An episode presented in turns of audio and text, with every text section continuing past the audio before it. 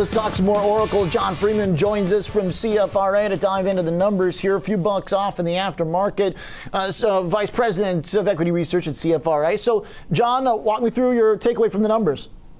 Yeah, I have to say, I have been a pretty big Oracle bear for many years. And I think for many years it was roughly correct. But I think, I upgraded it to hold last time. And now I think, these results show me that they are breaking out and have been able to sort of bridge that gap between, all of that legacy revenue of software that you sell to customer, the traditional software that you sell to customers, and then, and maybe you charge them upgrades and then maintenance contracts and so forth, to a cloud subscription business. Obviously, that is the future.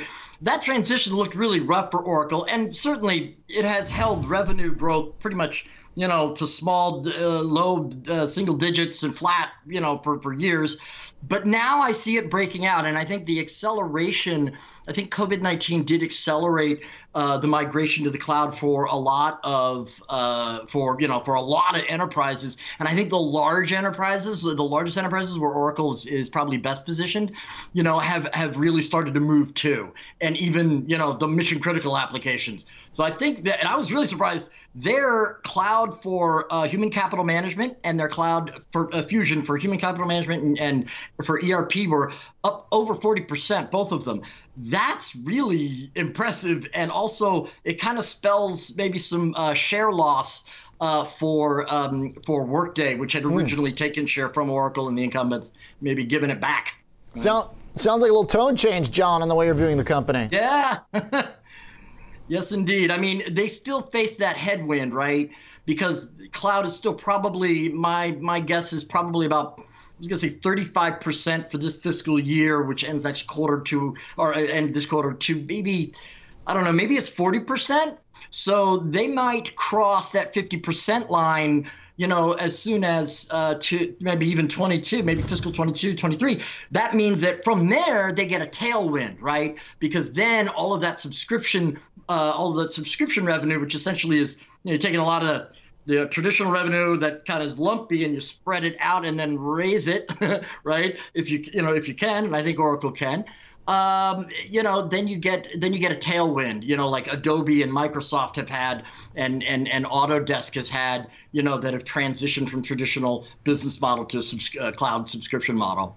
So I think it's looking good for Oracle. I don't think they're out of the woods yet, but it's definitely an impressive quarter.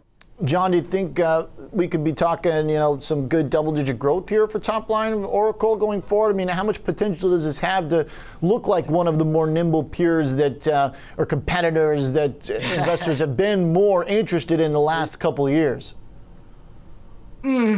Double digits going to be tough, man. I think, but you know what? They don't need to hit double digit growth. If they get high single digit growth, right, yeah, for this and the next year, then that tailwind kicks in. Maybe they do hit low double digits. But you know what? I didn't think Microsoft would be able to be in. I thought low double digits would be the best for them. They're in the mid to high mid teens now, right? So in terms of their growth, and they are benefiting from that cloud subscription tailwind. So I don't know. It's possible, not for a little bit though. Okay. That's my best sort of estimate.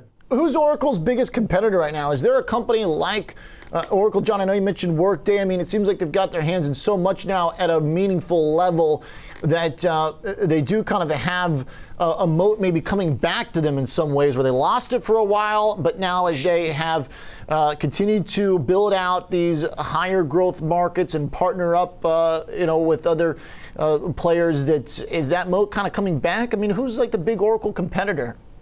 Yeah, I think you have to divide Oracle. So their database business, I have been shocked. The execution there has been outstanding because they were really in risk of losing the database business because, if the database goes cloud, then you're just subscribing to an Azure platform or to the Google platform or to the Amazon AWS, and you get your database, either there or you are allowed to access it, right? So the cloud thing was, and it looks like what they've done with Autonomous Database is they've really taken advantage of the moats that they have had technologically. I mean, nobody knows databases, particularly ones that need to be, that are in areas like finance, that really have to perform and be exact and can't break, basically, right?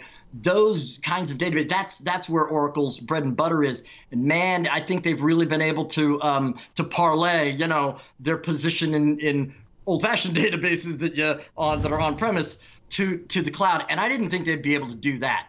So that's the result. I would say their biggest competitor is probably, it's a bunch. Obviously, Microsoft, they kind of rub up against, but they're really starting to, hit hard with, obviously SAP has always been a competitor, but Workday, Salesforce, and ServiceNow, I would probably put as their three sort of cloud competitors, right?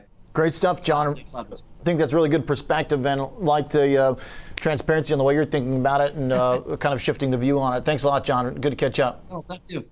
John Freeman, Vice President of Equity Research at CFRA, liking the numbers here out of Oracle.